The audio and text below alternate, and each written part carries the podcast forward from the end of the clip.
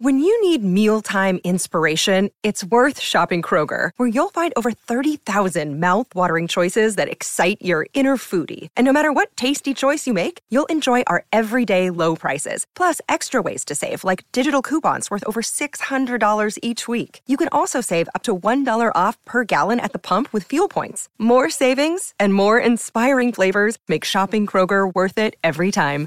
Kroger, fresh for everyone. Fuel restrictions apply. Welcome into Trailblazers here on SENZ. I'm Rikki Swannell. This is our final show for the year 2022. I know it's been a little bit hit and miss because I have been all over the place, but what a way uh, to finish Trailblazers for the year with, well, one of the women of the moment, one of the women of the uh, the sporting calendar, Blackfern Kendra Cocksedge. Welcome into Trailblazers. How are you? Good, thanks, Rikki. Thanks for having me on. Oh, I was, I was, actually, I was about to say, are you now you're now officially former Blackfern, are you not? I don't know. Is that, what, is that what happens? You just get cut like that? I'm not sure. well, well, we, well, maybe you still got a little bit of time. Next year, when you're doing other stuff, we'll have to, to add that on. Um, but let's talk about the most recent. Um, what have the, the last few weeks been like um, since that World Cup win?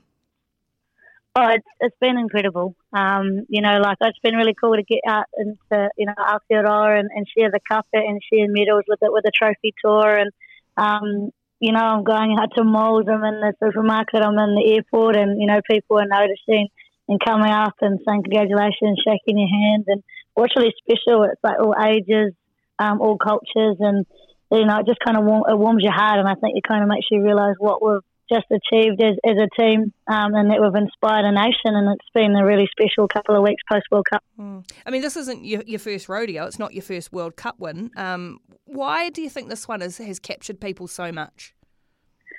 I think one, just, you know, being, being in New Zealand um, and being able to play at home in, in front of family, friends and, and, and Kiwi fans has, has been really special. And then I think, you know, for us, I mean, the Black Ferns always been like this and we're just genuine people and um, it's really showing, um, I think, with the amount of media that kind of got on board and, and the people got alongside us has, has seen, you know, that we're just we're just human. Um, we you know, what you're seeing in the media is what what my teammates are, and I think that's been really special. And I think it's allowed um, for people to really connect with the team and, and fall in love with the Blackfern. Yeah, because it's sometimes like I know people often ask me, is Stacey Fluhler always actually smiling like that? Is she always that nice? Is so and so like that? And and it's genuine, right? The, the legit. This is how people are. Yeah, I'm not sure about her. She's she's real annoying, Stacey. um, no, she always gets called annoying, but she is always smiling. Like, oh, yeah, everyone loves that Gilda Bits because she just brings such a good good energy. Um, and you know, like she's she is actually always always smiling no matter what. So she brightens up your day when you see her. Yeah, I mean, you've been all around the country, as you said on, on the trophy tour, way better than just one old random parade, in my opinion, anyway. But has there, has there been a highlight of, of the time post World Cup or, or, or, special moments that you've been able to share or um, have have had over the last wee while?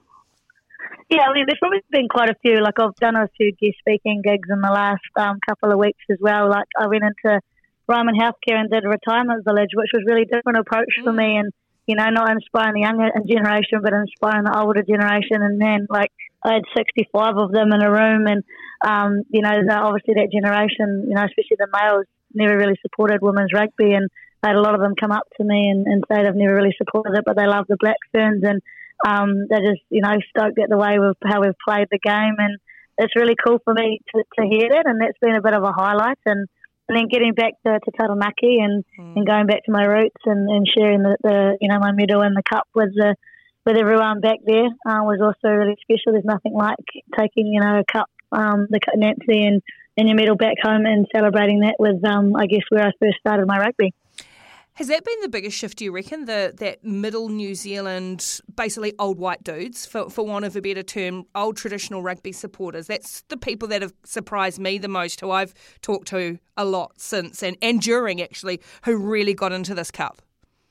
Yeah, and I think that's where the massive mindset change has been. Um, you know, we've always had the younger the younger ones coming through and younger boys and younger girls, you know, and, but it's just the older generation, and that's what really opened up my eyes over the last couple of weeks. And, you know, as I said, I spoke at a retirement home and then just even just walking down the street or at the airport, I've, I've got them coming up to me and just saying how much they love the Black Ferns and love watching women's rugby more than, than men's now, and that to me is just that's that mindset change, and it's it's awesome to be a part of that. Mm. When you think back to all the players that, that you have played with over the course of your, your long career, the ones that those those trailblazers, have you had um, contact with those kind of people and what it's meant to them? Uh, no, I probably just haven't even really had a chance yeah, to do yeah. that, and you know, like I, I spoke to a few of them the night after the final, and um, you know, they're absolutely blown away and, and so supportive of it. But like, you know, I'd be so keen to sit down and actually have a conversation when I get a chance to to do that. And I know that you know, like my sister Codling, she was massive um, after that that final. After the final, she was talking to me and she was just absolutely blown away by it all. And I know someone like Anna Richards was like, "Oh, we'll never sell at Eden Park," and I was the same too. Like I never thought that would happen, and then and then to do that was you know was something really really special. And um, and it's pretty cool, you know, for those ones that are that have paved the way, um, and for us to to really um, you know to dominate that and win the World Cup for them as well, not just for us. Mm. It, it's interesting to say about not really thinking that it could happen, the sellout at Eden Park and the multiple sellouts at Eden Park. I was the same, a little bit cynical, I guess. Was there a point during the campaign or whatever that you thought, oh, we're on something here, not just you as a team, but the tournament as a whole, um, the way the country was, was supporting? Was there a moment where you're like, oh, wow, this is this is going big? Yeah, I think it was the opening match, to be honest. Like, that's how, that's how crazy it was. So, you know, for me being cynical and like working working in rugby and thinking they would never sell out, and then the opening match to have, what, 34,000 people there and, and swinging their poi, like, for me, that was the real eye opener. That was like, oh my gosh, like, I remember walking out um, before our anthem and the haka in that game and just going, holy heck, there's so many people here. Like I've never played in front of this many people before, and, and just soaking up that that little bit um, where you can, and just enjoying that moment. And and then I got to do it again in the final with 42 and a half, and it just it stepped up again. And holy, like there's just no words that can really describe the feeling that that was out there. Was obviously a lot of mixed emotions going on, but I just wanted to enjoy that and you know, after the game too, like I didn't even leave. Like the lights went off at Eden Park before I even got into the changing room. Um, you know, I was out there signing autographs and just wanted to spend every last moment in the black jersey and you know with the fans and, and enjoy that. It, Was it I mean, from the from the outsider's perspective, the other teams, it wasn't just. I mean, obviously, you guys are black fans in New Zealand were well supported, but the way the other teams were embraced, did you get that sense from them too? I know you know people I've spoken to from other nations, sort of the way the tournament and and um, particularly up in Whangarei, how they were really looked after and, and really embraced by the community. Yeah, and they loved it. You know, I've spoken to a few of the you know for the English and the French and the Canadian girls, and they were saying how cool it was here, and you know, because also also being a being a host and, living mm. here, I'm like, oh, do you know, do you like New Zealand? What do you think of it? And you know, they they really love their time here, and were absolutely stoked the way that the fans got in amongst and supported them, you know, as well, especially in Whangarei, you know, like the crowds that were getting up there were awesome for all games and, and obviously we had a lot of people travel over from overseas too, with obviously been restricted with COVID in the past, so the, you know, with everything opened up, it was a time for people to come over and, and, and you know, get amongst New Zealand and, and see it and enjoy the tournament and which at the end of the day was a really, really well, well run tournament. Mm, it's funny how we all go, do you really like it here? like, you hope everyone has yeah, a nice time. I know. Classic like, Kiwi. self-conscious the day. Yeah. Like, uh, do you want to be here? Like, yeah. That was the first thing I asked Emily Scarratt. I was like, those guys, do you like it here? Like, are you enjoying it? Like, I know the weather's been a bit average, but uh, like, but um, no, it seems to think. I think they all loved it. Yeah, take take me back to take us back to that, that final two weeks, the pre the semi final and the final. I think you and I caught up about well, maybe three days before the semi, and I remember walking away from that thinking there was just this relaxed kind of aura about you and about the team that like the everyone who was coming in and out of the hotel lobby and all of that. Is that a reflection of what it was like? It was just felt super chill, and what would be would be. That is exactly what the vibe was like, basically the whole time. And and for me, who's someone that's not fully used to that, like I'm, you know, I'm usually pretty serious and. And the way I, I, I guess I get into the game. I mean, outside of it, I'm all good, but like I always have that. I think you, you know, we could have felt the pressure. There was a lot of chat around, oh, you know, World Cup on home turf, um, how, you know, in terms of the pressure that we're going to get. And, but I don't think we never felt that. We just wanted to embrace it. And for us, it was about enjoying, enjoying what we did. Um, you know, we had an environment where, you know, being courageous and expressing yourself was, was, was huge. And, And I think, you know, like I we even had Dame Lisa Carrington come in on the day of the final and she goes to me like, I can't believe how relaxed everyone mm. is. So you obviously felt that, she felt that, and then even leading into the actual final when we're walking out for the anthem and the smiles on the girls' faces and me being in three World Cups finals before and the feeling of how different that was and, you know, and the energy from just everyone just wanting to have fun. And, you know, I think that comes from being the underdogs, really. Like, we were so pressed the whole year about being underdogs, even though for me, I never wanted to have that because I know how successful the Black Ferns are, are being. But at the end of the day, it probably ended up playing playing into our hands a little bit in terms of whatever it will be, will be. And we just got to go out there, enjoy what we do, and, and play the rugby and, and trust that we've done everything that we've, we've needed to do. Mm, mm. Do you have you? I mean, I know you haven't had a lot of time to breathe, let alone think much about or reflect. Have you have you watched the game back at all? Um, I haven't watched the full game, yeah. but what I did the other day, um, I had a day, a weekend here, and I pulled it up because it was a was in the um, the last line out was getting shared quite heavily again on social media. So I was like, oh, I'm going to go back into the game and just jumped on huddle and and went to that last play and I watched and I just cried. Like I literally, it sunk in. Then I literally was watching in the. I mean, there's no one home here. My flatmate was out, and I was just sitting here. I was just bawling my eyes out, and I was like, this really did happen. Like, yeah. and just absolutely stoked and proud of, of what we've what we've achieved. But I think I, I do want to watch the game, and I and I will um, probably over Christmas and New Year if you know rainy day or something. Just get it out and watch it and and go through that again because every time I hear it and go through, like I did an interview this morning with Duncan Garner, and you know they replayed that last line out and hearing that, and I was just like I got goosebumps and emotional just listening to that again. So it's um it's definitely hitting in, and, and you know the goosebumps and that are still there. And if anything, we're still on cloud nine. You know, we're still riding a wave, and we're still on a high.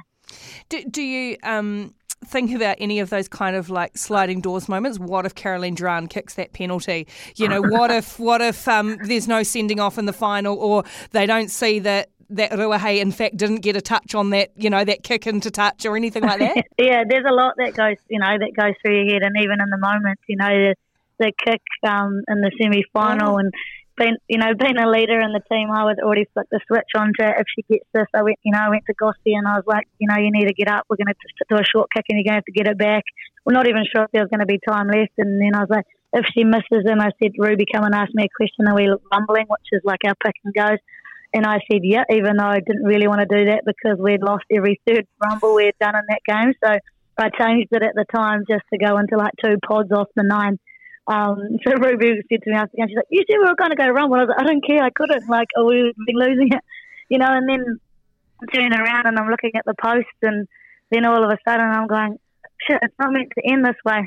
Um, this is not how it's meant to end." And like, you know, I'm going, "This is my. This could be my last. You know, like not last game because obviously we would have been playing the week later, but." It just wasn't meant to end that way, and you know, and obviously my with my nephew passing away, I was, I was praying. I was like, oh my God, please, Geordie, just you know help the kick. And then um, you know speaking to Pip Love and, and Sarah Goss, who both lost their mums, they were doing exactly the same thing. So. Um, and then all of a sudden the kick's being hooked to the left, and I was like, "Oh my gosh, she's missed it!" And then, you know, then Kennedy's got the ball, and I'm like, "Oh my god, she's running like she's going to drop it. Hold on to it. Don't do anything silly. Just carry." Um, and then yeah, just directly in the forwards the, the last, you know, I guess 30, 40 seconds to be able to kick the kick the ball out. It's just still so fresh fresh the mind. Oh my gosh, it actually like gives me goosebumps thinking about it, and and uh, a little bit of the heebies as well, remembering that last twenty seconds or so. Oh my god, what yeah. what a blimmin' time it was. Uh, are we going to take a quick break here on Trailblazers on SENZ? My guest today, we are reminiscing of very recent history with Kendra Cocksedge. Back in a moment. You're listening to uh, SENZ. It is Trailblazers time, and my guest today is Kendra Cocksedge. Black Ferns great recently, well now officially uh, retired from the game after that wonderful World Cup win not that long ago. Obviously, Kendra, it was to, to get to the point of winning that final, so much happened. It was a roller coaster in probably the months leading up to it. When Wayne Smith came on board, what was your, I guess, your initial thought, sort of thought and reaction around that time and everything that was happening then? Yeah, I mean, you know, as you said, it was, it was a challenging eight months leading into into that World Cup, and then you know when Smithy come on board, I was stoked, you know, because I was like, oh my gosh, like he's like the greatest, you know, he's a professor, he's coming in and he's going to coach the coach the Black Ferns, and you know, I'd heard heard awesome things about him, and um, and for me, I was I was just really excited. I just wanted to soak that up, and I guess for someone who's a leader on the side, and the last few years, it's been quite heavy on us as leaders in terms of driving stuff on and off the field. And then, you know, when Smithy come on, I felt like I um, uh, that was like almost like a bit of a weight lifted from from my shoulders, and I could just go back to focusing on on just playing the game and, and being you know being a good halfback. And and um, you know when he, first came in, he goes to me, "All right, we're getting rid of box kicks," and I was like, "Oh, not sure how we're going to get on here." um, but that was the first thing he said to me, and you know what, I actually agreed with him, and that um, you know because the whole box kicking contesting for box kicks in the air, it's not really a massive thing in the women's game in terms of distance and height and so all my kicks, you know, I tend to do a lot of um, territory or you know tactical tactical kicks anyway, um, and tops kicks more so than contestable box kicks. So it kind of suited me anyway, um, and so I fully backed that. And and then you know he just brought in the fact around like less structure, um, being able to express yourself, um, being courageous out there, and you know we've got players in the team that probably actually like say like a little Hayden, you know like I think having less structure for someone like her has made her be the best in the world this year. Um, you know, like she she's one that just plays with what's in front, and the game plan that we had allowed her to do that. Um, sometimes if you add a bit too much structure on on teams, um, you don't actually see their natural flair. Um, you know, so he he kind of brought that in and, and allowed that, and someone like Wesley Clarke, um, who you know defensive, he led a defensive space, and it was incredible this year. I thought he coached women well, and you know, the girls really enjoyed enjoyed him and, and had him in that space. And then you got, you know, Whitney Hansen, who always adds awesome value in her mannerisms and the way she kind of holds herself in front of the group is, is hugely important. And and then you got, you know, the ones outside of that as well, like the Chronos and and, and Ted and and um, Allan Bunting as well, who added their little bit of um, extra in there as well. So we had a great group of people around us. Mm.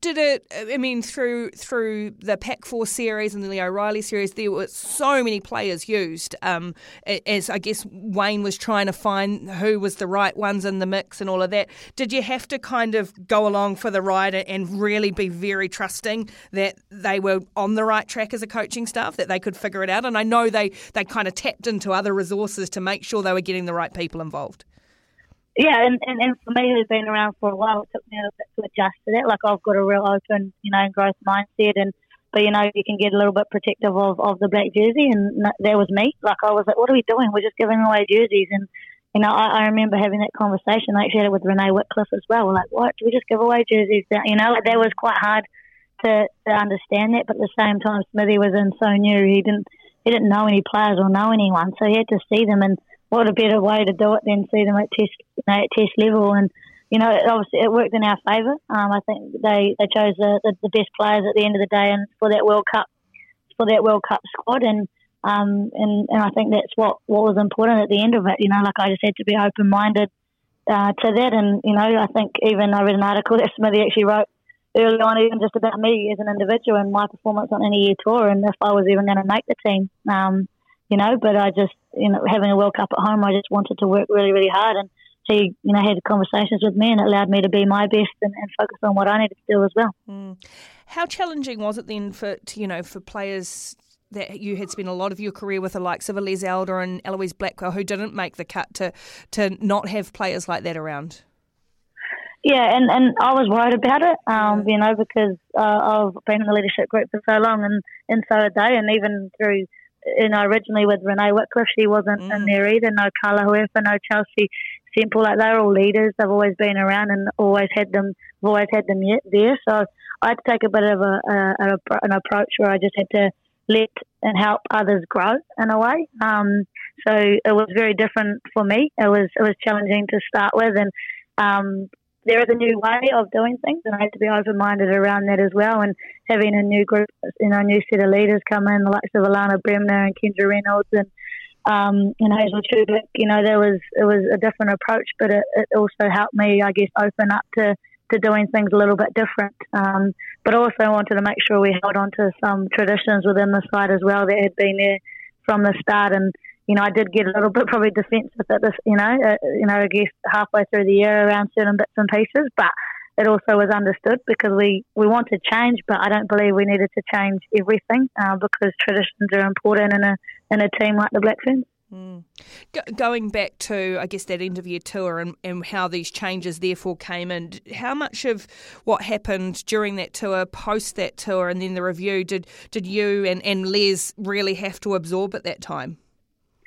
Yeah, it was, it was challenging, you know, and like I know that it was it was tough not having those girls there, um, and you know I, spoke to them a lot throughout the throughout the year, but um, going into that that review um, was really challenging time for us as leaders, and and having to have some really tough conversations and, and forcing and wanting change within within the management and within the group. And um, you know, we, we probably took a lot on, and it took a lot out of us. Um, so, you know, over summer last year, it probably didn't really get to relax too much. Hmm. Um, but it was nice that hopefully this, this summer I, I, can do that and actually fully switch off. But um, I just hope people really realise that what Les Elder, you know, what she what she actually done for the side. You know, she she had a lot of tough conversations that she needed to do, and I supported her wherever she needed it. And um, you know, she's an, an awesome person, and I know it was going to be, you know, when she didn't get sleep, I knew it was going to be really tough on her. Um, but she also is, you know, she's a positive person, and yeah, she still got it amongst it. I thought that was really cool when she was on the Spark Sport yeah. crew. Um, you know, and she what she's done for the side as well has been is, has been hugely respected for sure, mate. She's like the gutsiest woman out there. Um, yeah. you, you, you, mentioned too around the time of the or during that interview tour is when you lost your nephew Geordie suddenly, and, and I know how tragic and hard that is on your family. How did his passing um, not affect your game, but I guess change your mindset towards this final year of your career?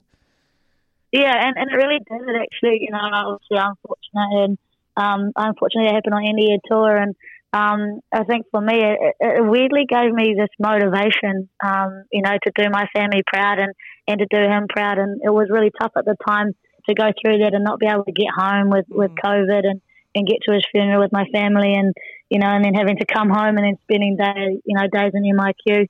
Um, but then coming out of it and over, over summer and, you know, his birthday was just post Christmas as well. So we got together a lot as a family and, um, my I just felt, you know, with the way that my family were feeling, that I had to, you know, I had to make them proud, and the way to do that was to, you know, to train my butt off and and make a World World Cup squad, and so that's why, you know, I guess throughout every every win this year, and even for Canterbury as well, you know, they all came down and surprised me for my hundredth game in the final game, and you know, they've been there. You know, my family's been there since I, you know, since since day dot. Um, they've always supported me and been my rock, and and then obviously that World Cup final was a, a year since he had passed away. So, um, you know, to win that game and, you know, I guess to, to hug my family afterwards, there was a lot of tears. And I know how much, how proud they are of me and how I know how much Geordie would have loved to have been there as well. But I also felt that he was with me the whole time too. 100%. My guest on Trailblazers today is Kendra Cocksedge. We'll be back in a moment with a little bit more on SENZ. Welcome back into Trailblazers here on SENZ. I'm Rikki Swannell. I've been chatting today with uh, not one, not two, but three time World Cup winner, our capped Blackfern, Kendra Cocksedge. Let's go like back a little bit further. We've obviously been chatting about this most recent World Cup, but obviously you grew up in the Naki, but I want to kind of look at those Canterbury days and you moved down there because that's where, you know, this has been kind of like the, the, the backbone to your career. What what was that move like? Um, how did you establish establish yourself from Canterbury? Yeah, I mean, it was obviously, you know, I guess coming down to, to study at Lincoln University originally on a on a cricket scholarship, um, and, and and you know, playing a bit of cricket too, and just playing a bit of rugby silently on the side. Um, at the time, I don't think they knew I was playing rugby, and and then getting selected for the Black Ferns and and then the New Zealand A cricket team, I had to, you know, make make a decision. But like, what was really cool through school, and that was to play as many sports as possible. But I didn't, you know, and the fact I didn't actually have to make a decision until my first year at uni. Um, and then yeah, I made the the Canterbury team first down here, and then, and then made the Black Ferns, and you know, from there, I I was just in such an awesome environment down here. You know, there's something in the water in, in Canterbury, um, you know, in the Crusader you know, region, I guess it's, and I don't know what it is. And I was actually talking to Steve Lancaster, who's, you know, my boss at, at work, and, um, you know, saying that there is definitely something in the water down here, and, it, and it's really special around it, you know, understanding high performance and, and leading by example. And for me, you know, Canterbury's been the backbone of, of my rugby, you know, career, really. Um, and just, I guess, I feel like being, you know, like, I guess playing with someone like, you know, Steph Te Ohaere-Fox for, for so long and, you know, she's been down here. You know, she, she's not from here either. But um, you know, there's just there's just that hard work uh, mentality of, of the group down here, and, and for me, I've been lucky enough to, to train with them, and um, and it started from back when I I think 2008 I went into the, the Canterbury Rugby Academy um, down here, which was led by Matt Sexton at the time, and there wasn't a lot of females kind of floating through that, and um, so I got to train with the likes of you know Luke Whitelock, um, Sam Whitelock, and you know, a few Jimmy Lynchies and a, a few other players that are playing super and, and, moved on to All Blacks. Codie Taylor was another one. And, um, you know, I guess when you're training with the best every single day, um, you want to aspire to do that too. And I always had the motivation to, to be a great Black Fern. And, and then I just kind of continued my rugby and things over the years just kept working hard. And then, um, you know, there was a stage in there where I was the only Black Fern from Canterbury. Mm. Um, so that was, you know, quite interesting. I'd go to camps and, and fly off on my own and, and then there was a little wee group underneath the likes of, uh, you know, Alana Bremner, the Grace Brookers, and and um, you know Georgia Ponsonbys and that they were you know chipping away later on underneath there, and and you know now there's there's what nine of us that are in the squad, and seven of us were at World Cup, and for me, I just it makes me really proud um, of of what these girls have achieved, and have kind of just led the way um, in terms of our, our culture down here. Um, I think it's hugely important in terms of that high performance mentality. Yeah, uh, do, like I know you said it's hard to actually put your finger on why there's been that success, but if you look from the the women's side and the Farah Palmer Cup side, because for so long it was Auckland, Auckland, Auckland, maybe a little bit of a Waikato win here, and then Auckland again, and then you guys changed that. What was the? Was it 2016? 17. 17. That was the counties final, was it? Yeah, yeah, yeah, that was the first time we had won it. Yeah. yeah. and so what from there? How did you always get the feeling that it was building to that, or how that's kind of progressed? no, to be honest, I never thought I'd win a Farah Palmer Cup title. Um, you know, I'd won, won clubs and a, I'd won a World Cup, um, but I hadn't won a Farah Palmer Cup title. Um, yeah, so for me, that was. I, I always knew there was like there was always great players coming through, and and then we had some really good coaching group, coaching staff around us too. And you know, I think I probably didn't look bigger picture, but it probably always was simmering away there. Um, that you know, the province is going to be great in terms of the women's space, and and Canterbury Rugby's really got on board with supporting the women's team in terms of resource and stuff. And you know, now we've got some of the probably the top coaches in the country coaching us. Well, we've got you know Blair Baxter who's just been named coach of the year. Mm. Um, you know, coaching us with the likes of Whitney Hansen and, and Tony Christie and Sid Taumiti now as well. So we've got quality groups, and for us, it's about like. And I know this is massive with our coaching group. It's about the player first. It's about the off-field stuff and, and the culture and, and the, the person as a as a person rather than a player, um, which helps, I guess, excel in, into that on, that on-field stuff. Um, and I think that's what's been what's been huge is, is in that drive.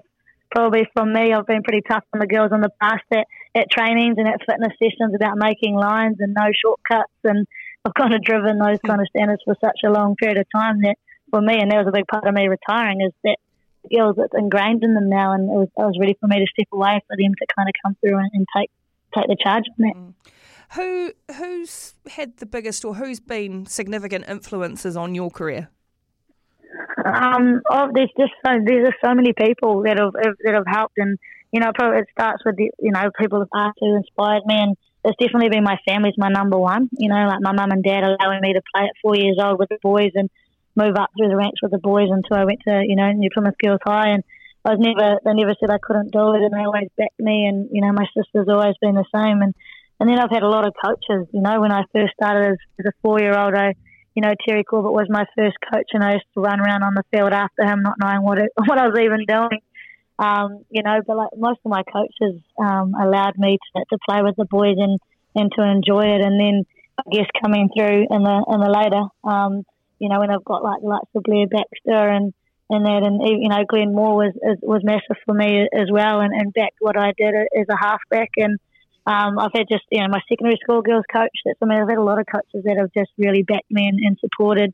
Um, I've been really lucky. It's just the, the one coach I think mm. when I used to play with the boys that um, you know wouldn't let me play because I was the same position as his son, but I just found another way to to play the game. But um, yeah, I've been been so lucky to have a lot of good people around me. Have you had a chance to chat to Glenn Moore? Uh, I haven't had a chance to chat to, to Glenn yet. Um, that's on, you know, it's definitely something that I that I want to do, um, especially being, you know, being retired and, um, you know, he was massive, you know, coming from the Super Rugby, you know, like all our coaches back then were first 15 boys coaches, and that, you know they were they were good. But then when Glenn came on, he just had that Super Rugby experience, which just helped helped the team grow massively um, over the years. And you know, and then obviously we've stepped up again, which is which is exciting. So let's see who takes over the director role next. Um, you've got big big shoes to fill there, but um, yeah, I'll get in touch with Glenn probably uh, maybe early in the new year. Yeah, because he, he encouraged you to keep going, right? You were going to call you were done after 2017. yeah, so I was gonna yeah gonna retire 2017, and he said no, let's do one more, and we shook on it. Um, you know, he said that I've still got more to give, and the end of the day, I probably played my best rugby I've ever played in 2018, 2019, um, and then yeah, and then still kind of continued that through the last couple of years, and obviously it's super challenging. Um, thinking I was going to be hanging up the boots and then the World Cup getting postponed a year.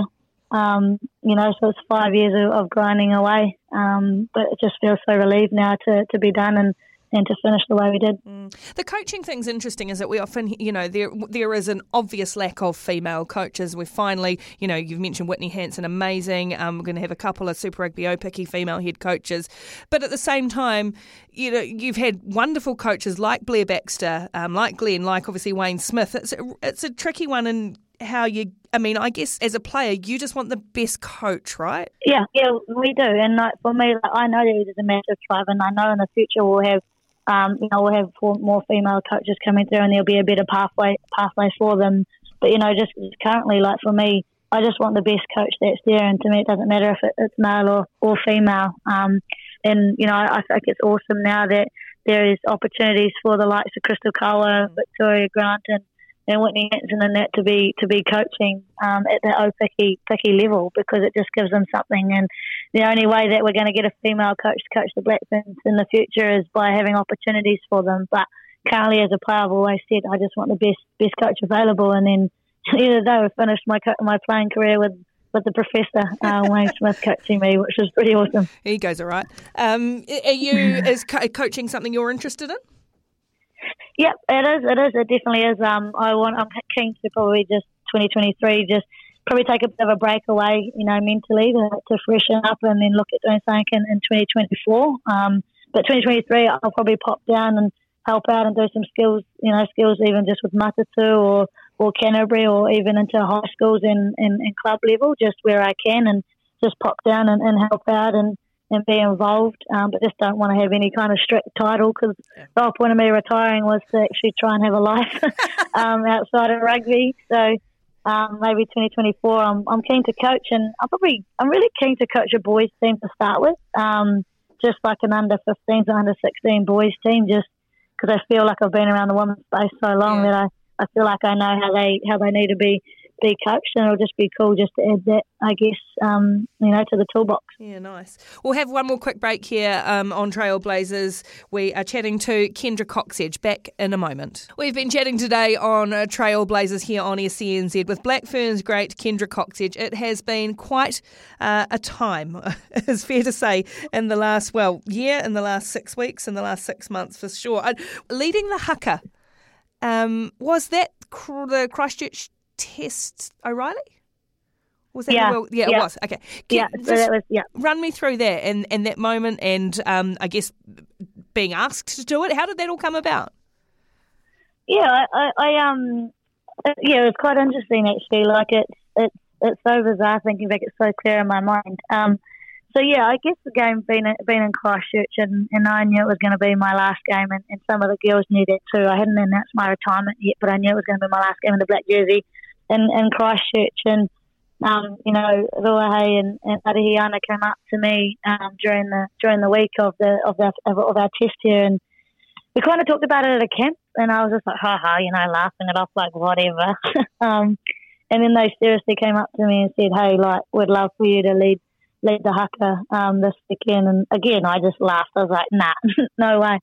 And then like I, I kind of went away and I kind of thought about it and was like, how cool would that you know be to, to lead a haka in Christchurch for my last game in the black jersey and you know I've done it for 16 years. Um, but my biggest thing is that I wanted to give it the respect it needed and and I really wanted to do it well. Mm. Um, so when I came back, they were they basically got we had a, we had a practice with the team and they said, oh all right, we've got a new leader. And I was like, well, I hadn't agreed on this yet, um, you know, but that was the best way to throw me in the deep end. And, and during that haka practice, you don't usually go like handies. You usually just go nice and low key. You just work through the actions, you work through the words because there's girls that hadn't done it before. And and I was like, screw it, I'm just going to have to go handies because I've got to see one if I can do this, and two if I can get the respect from the rest of the girls. Um, so I just went handies and um, I had to go full full noise, and I think I blew myself away, and then blew the team away.